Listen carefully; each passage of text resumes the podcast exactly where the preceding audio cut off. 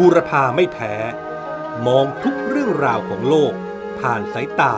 และภูมิปัญญาตะวันออก นโยบายของรัฐบาลนี้เราจะยกระดับความภาคภูมิใจของพาสปอร์ตไทยนะครับซึ่งจริงๆแล้วถ้าเกิดจะให้ดีก็ต้องเป็นการยกเรื่องของการขอวีซ่าทั้งสองประเทศ ถูกต้องไหมครับ แล้วก็เมื่อสักเดือนกว่าที่ผ่านมาก็มีการ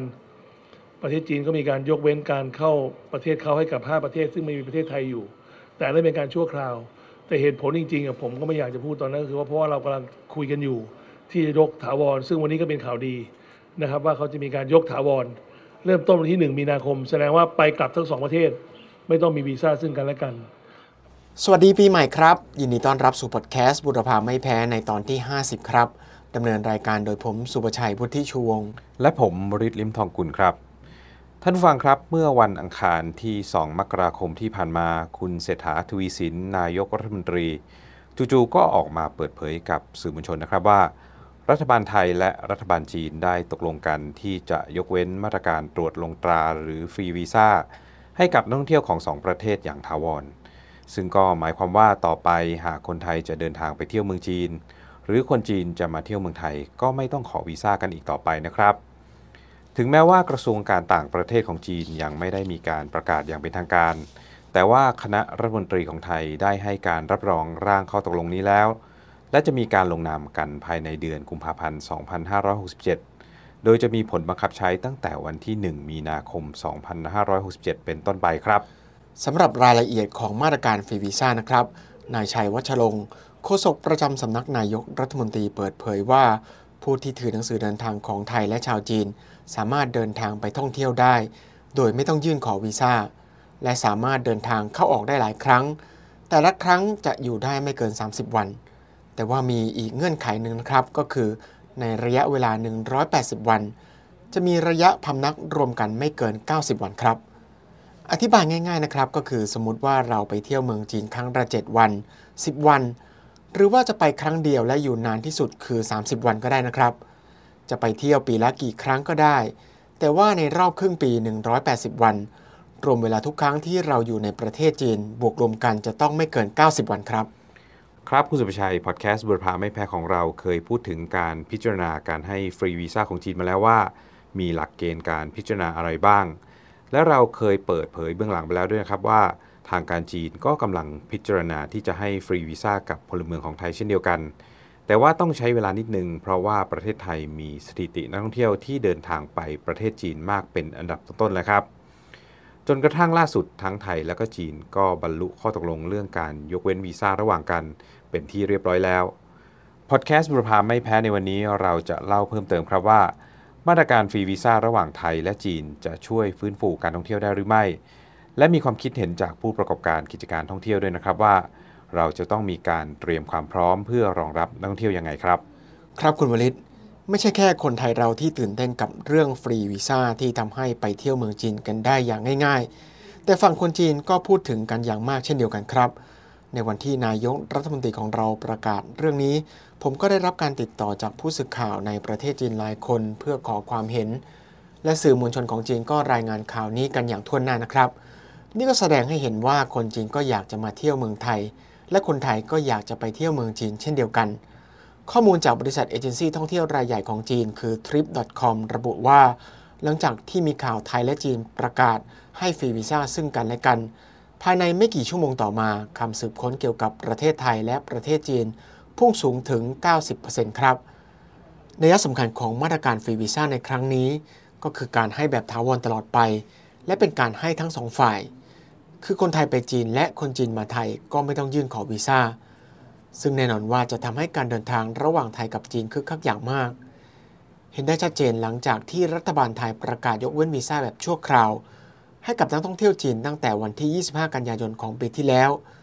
จนถึงช่วงส่งท้ายปีเก่าที่ผ่านมา ยอดจองทัวร์มาเที่ยวเมืองไทยของนักท่องเที่ยวจีนเพิ่มขึ้นถึง 5 เท่าตัวทำให้ตลอดทั้งปี 2566 ที่ผ่านมา มีนักท่องเที่ยวจีนมาเมืองไทยมากกว่า3ล้าน5แสนคน ถึงแม้ว่าจะพลาดเป้าหมายที่ตั้งเอาไว้ไปบ้าง แต่บรรดาผู้ประกอบการท่องเที่ยวเชื่อมั่นว่า มาตรการฟรีวีซ่าแบบถาวรจะช่วยสนับสนุนการท่องเที่ยวอย่างแน่นอนครับ ครับมาตรการฟรีวีซ่าเป็นสิ่งที่ไทยและจีนต่างได้ประโยชน์ทั้งสองฝ่าย และมีผลในการเพิ่มจำนวนนักท่องเที่ยวอย่างชัดเจน โดยข้อมูลจากตอมของจีนระบุว่า ตั้งแต่รัฐบาลจีนให้ฟรีวีซ่ากับนักท่องเที่ยว 6 ประเทศ ตั้งแต่วันที่ 1 ธันวาคมปีที่แล้ว เพียงเดือนเดียวก็มีนักท่องเที่ยวต่างชาติเดินทางเข้าประเทศจีนมากกว่า 110,000 คน โดยนักท่องเที่ยวจาก 6 ประเทศที่เพิ่งได้ฟรีวีซ่าเดินทางไปจีน เพิ่มมากถึง 30%ทีเดียวครับ รัฐบาลจีนต้องการสร้างชีวิตชีวาให้กับเศรษฐกิจนะครับ ภายหลังจากที่ผ่านพ้นการแพร่ระบาดของโรคโควิด -19 และแสดงให้ชาวโลกได้เห็นถึงการเปิดกว้างของจีนในทั้งสองทาง ทางหนึ่งก็คือการสนับสนุนให้คนจีนออกเดินทางไปยังต่างประเทศ และอีกทางหนึ่งก็คือต้อนรับชาวต่างชาติให้มาอย่างประเทศจีน ไม่ว่าจะเป็นการเดินทางไปท่องเที่ยว การติดต่อธุรกิจหรือการลงทุนครับ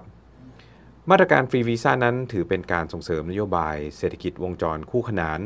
หรือที่จีนเขาเรียกว่าซวงสุนหวน หรือ dual circulation นะครับ นโยบายนี้ริเริ่มขึ้นในยุคของประธานาธิบดีสีจิ้นผิง โดยนโยบายนี้มุ่งเป้าในการขับเคลื่อนเศรษฐกิจจีนทั้งภายในประเทศแบบพึ่งพาตัวเอง และอาศัยแรงหนุนทางเศรษฐกิจจากเศรษฐกิจภายนอกประเทศไปพร้อม ๆ กันครับ ครับคุณวลิตนอกจากเรื่องของเศรษฐกิจแล้ว ในทางการต่างประเทศการได้รับสิทธิพิเศษในการเดินทางได้อย่างสะดวก ยังแสดงถึงสถานะในเวทีระหว่างประเทศที่สูงขึ้น ก็เหมือนกับที่นายกรัฐมนตรีเศรษฐาทวีสินพูดนะครับว่า เป็นการยกสถานะของพาสปอร์ต และยังแสดงถึงความสัมพันธ์ระหว่างสองประเทศที่ใกล้ชิดกัน เพราะเมื่อประชาชนมีการติดต่อไปมาหาสู่กันมากขึ้น ก็จะมีความเข้าใจกันมากขึ้น ซึ่งนี่ก็เป็นสิ่งที่ทั้งฝ่ายจีนและฝ่ายไทยต้องการเหมือนกัน นอกจากนี้ผู้ที่ได้ประโยชน์จากนโยบายฟรีวีซ่าไม่ใช่แค่บริษัททัวร์รถโดยสาร โรงแรม ร้านอาหาร ร้านขายของที่ระลึก แต่นโยบายฟรีวีซ่ายังจะอำนวยความสะดวกให้กับการติดต่อธุรกิจ การประชุมและนิทรรศการ รวมถึงการฝึกอบรมต่างๆ พูดได้ว่าการค้า การลงทุน การผลิต และห่วงโซ่อุปทานต่างก็ได้ประโยชน์ครับ ครับผลที่จะเห็นได้อย่างชัดเจนจากมาตรการฟรีวีซ่าประการแรกก็คือจำนวนนักท่องเที่ยวจะเพิ่มขึ้นอย่างแน่นอนนะครับ ทั้งนี้เมื่อสื่อมวลชนจีนได้ไปสอบถามความคิดเห็นของชาวจีนในเรื่องนี้ก็พบว่า หลายคนบอกว่าการเดินทางจากภาคใต้ของจีน เช่น จากเมืองใหญ่ๆอย่างกวางโจวเฉิงตู คุนหมิงมายังประเทศไทยนั้น ใช้เวลาเพียงแค่ 2-3 ชั่วโมงเท่านั้นครับ เรียกได้ว่าใกล้และประหยัดเวลากว่าการเดินทางไปยังเมืองอื่นๆ ภายในประเทศจีนอีกหลายเมือง เช่น ปักกิ่ง เทียนจิน และเมืองทางภาคเหนือของจีนอีกหลายเมืองเสียด้วยซ้ำนะครับ คนจีนบอกว่าหากเป็นอย่างนี้ก็สามารถมาเที่ยวเมืองไทยได้ในช่วงสุดสัปดาห์ โดยออกเดินทางจากจีนตอนเย็นวันศุกร์และเดินทางกลับประเทศในช่วงบ่ายวันอาทิตย์ได้เลย เพราะว่าหากไม่ต้องยื่นขอวีซ่าก็ไม่ต้องใช้เวลาเตรียมการเป็นเดือนๆ เพียงแค่ซื้อตั๋วเครื่องบิน หยิบพาสปอร์ตก็เดินทางได้เลยนะครับ ขณะที่ฝั่งคนไทยก็บอกในทำนองเดียวกันครับว่า ประเทศจีนอยู่ใกล้เดินทางสะดวก ค่าใช้จ่ายไม่แพง แล้วก็ยังมีแหล่งท่องเที่ยวที่หลากหลาย ทั้งแหล่งท่องเที่ยวทางธรรมชาติ โบราณสถาน วัดวาอาราม หรือจะชมเมืองช้อปปิ้งก็มี เพราะประเทศจีนมีทั้งหิมะ ทะเลทราย และสภาพอากาศที่แตกต่างจากเมืองไทย แต่ว่าที่ผ่านมาการขอวีซ่าต้องกรอกเอกสารมากมาย และมีค่าใช้จ่ายไม่น้อย ดังนั้นเมื่อไม่ต้องขอวีซ่าแล้ว ประเทศจีนจึงน่าจะเป็นเป้าหมายการท่องเที่ยวลำดับต้นๆของคนไทย เหมือนที่พวกเราคุ้นเคยกับการเดินทางไปเที่ยวฮ่องกง มาเก๊าหรือสิงคโปร์ประมาณนั้นเลยครับ ครับคุณวลิตมาตรการฟรีวีซ่าจะเริ่มต้นในเดือนมีนาคม หลังจากนั้นในเดือนเมษายนช่วงเทศกาลสงการและช่วงวันแรงงาน1พฤษภาคม ซึ่งเป็นวันหยุดยาว จะมีนักท่องเที่ยวคึกคักอย่างแน่นอนครับ ผมได้คุยกับผู้บริหารเครือโรงแรมขนาดใหญ่ในจังหวัดภูเก็ต ซึ่งบอกว่านักท่องเที่ยวต่างชาติเพิ่มขึ้นอย่างมากตั้งแต่เดือนธันวาคมที่ผ่านมา โดยในส่วนของภาคเอกชนนั้นมีความพร้อม แต่ว่าโครงสร้างพื้นฐาน ระบบคมนาคมตอนนี้เผชิญกับปัญหาอย่างหนักครับเราไปฟังความคิดเห็นจากคุณประมุขพิสิทธิ์อัจฉริยะฉาย ประธานกรรมการบริหารกะตะกรุ๊ป ตอนนี้จังหวัดภูเก็ตนี่ ผมว่าแทบจะอัมพาตอะ ไปสนามบินนี่จากโรงแรมสมัยก่อนนี่เราไปกันห้าสิบนาทีหนึ่งชั่วโมง แล้วก็ผ่านมาพอธุรกิจการท่องเที่ยวมันดีขึ้น ต้องไปประมาณชั่วโมงครึ่งอืมไปสนามบิน วันนี้ ต้องออกจากโรงแรมก่อนเครื่องบินจะออกสามชั่วโมงอย่างต่ำจราจรติดขัดมากเลยถนนทุกสายติดขัดหมด ครับอย่างที่คุณประมุขพิสิทธิ์ซึ่งเป็นผู้บริหารโรงแรมหลายแห่งในจังหวัดภูเก็ตบอกไว้นะครับ ประเทศไทยมีแหล่งท่องเที่ยวที่สวยงาม คนไทยมีอัธยาศัยดี สิ่งเหล่านี้มีเงินก็สร้างไม่ได้ ซื้อหาไม่ได้นะครับ แต่ว่าการท่องเที่ยวของเมืองไทยเรากับเผชิญกับอุปสรรคเรื่องของโครงสร้างพื้นฐาน ระบบคมนาคม ซึ่งเป็นสิ่งที่ใช้เงินลงทุนสร้างขึ้นมาได้ แต่ว่าภาครัฐกลับไม่ให้ความสำคัญ ครับอีกปัญหาหนึ่งที่เราอาจจะต้องเผชิญจากมาตรการฟรีวีซ่านี้ก็คือ ปัญหาโอเวอร์ทัวริซึมหรือปริมาณนักท่องเที่ยวล้นเกินศักยภาพที่โครงสร้างพื้นฐานของประเทศเราจะรองรับได้ ยกตัวอย่างง่ายๆนะครับ ตั้งแต่ด่านแรกที่รับท่องเที่ยวเข้ามา เช่น ตอนนี้ผมได้ข่าวว่า ตั้งแต่ไทยมีมาตรการเปิดฟรีวีซ่าเพิ่มเติมให้กับนักท่องเที่ยวหลาย ๆ ประเทศ ที่สนามบินสุวรรณภูมิขาเข้านั้นก็คลาคล่ำไปด้วยนักท่องเที่ยวแทบจะตลอด 24 ชั่วโมงเลยทีเดียว เจ้าหน้าที่ตรวจคนเข้าเมือง แล้วก็ผู้ที่เกี่ยวข้องต้องทำงานกันหามรุ่งหามค่ำไม่ได้พักไม่ได้ผ่อน เพราะบุคลากรไม่เพียงพอ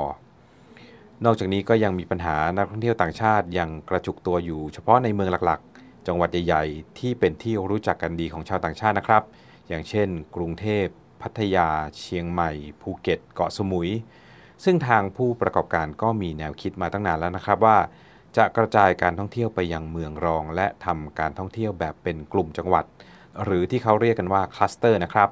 ยกตัวอย่างเช่น เชียงใหม่ เชียงรายลำปาง หรือพัทยาระยอง จันทบุรีตราด แต่ว่าก็ยังติดขัดที่โครงสร้างพื้นฐาน แล้วก็การเชื่อมโยงระบบคมนาคม ให้เอื้อมหน่วยต่อนักท่องเที่ยวให้มากกว่านี้นะครับ โดยในประเด็นนี้คุณประมุขพิสิทธิ์ประธานกรรมการบริหารกตากรุ๊ปได้ให้ความเห็นไว้ดังนี้ครับ เอาเฉพาะที่พังงาภูเก็ตกระบี่เอ่อทางทะเลเนี่ยสวยงามมากอืมเอาเฉพาะสามสี่จังหวัดนี่ทำถนนสี่เลนให้มันถึงกันอย่างรวดเร็ว แล้วก็มีความปลอดภัยอะไรแบบนี้เนี่ย คือภูเก็ตเต็มมันก็ขยายไปพังงาพังงาก็ขยายขยายไปกระบี่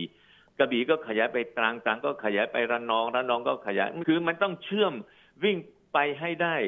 เหมือนกับว่าวิ่งสี่ห้าชั่วโมงเนี่ยทำยังไงให้มันได้สักสองชั่วโมง มันอยู่ที่ถนนมันอยู่ที่การจราจรมันอยู่ที่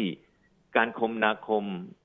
นอกจากเรื่องโครงสร้างพื้นฐานแล้ว ผู้ประกอบการของไทยเราก็ยังต้องเตรียมพร้อมนะครับสำหรับรูปแบบการท่องเที่ยวที่มีความหลากหลายมากขึ้น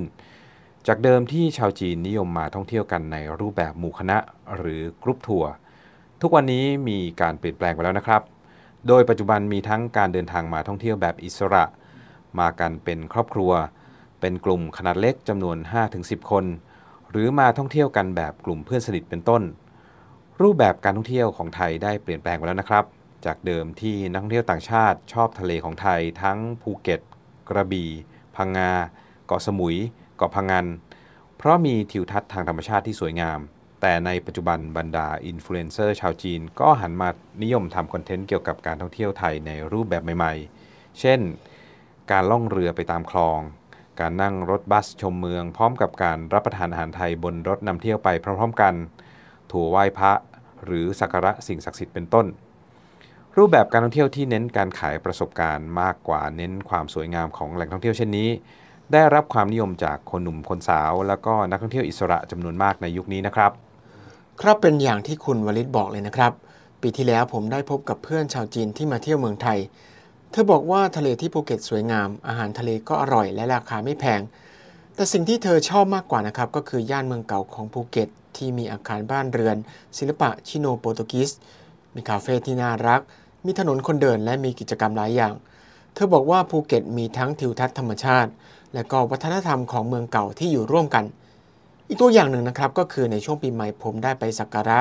ศาลพ่อปู่ยีกอฮงที่ตั้งอยู่บนดาดฟ้าของสถานีตำรวจพลับพลาไชย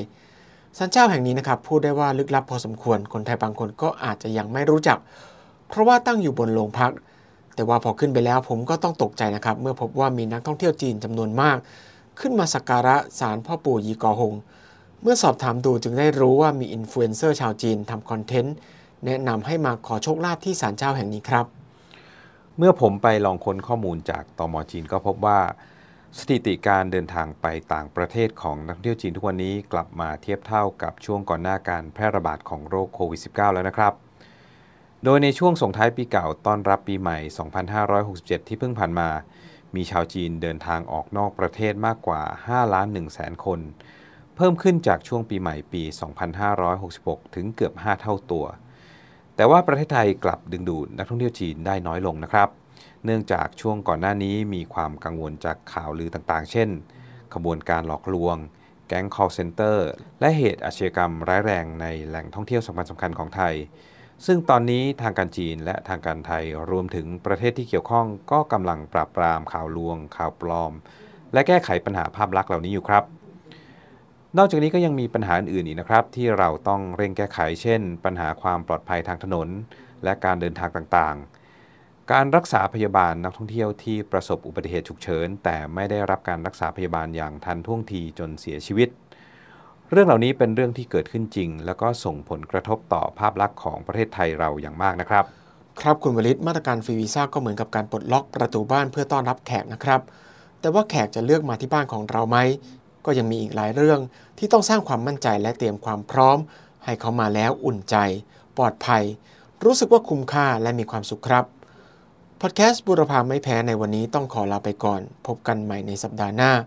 สวัสดีครับ สวัสดีครับ บูรพาไม่แพ้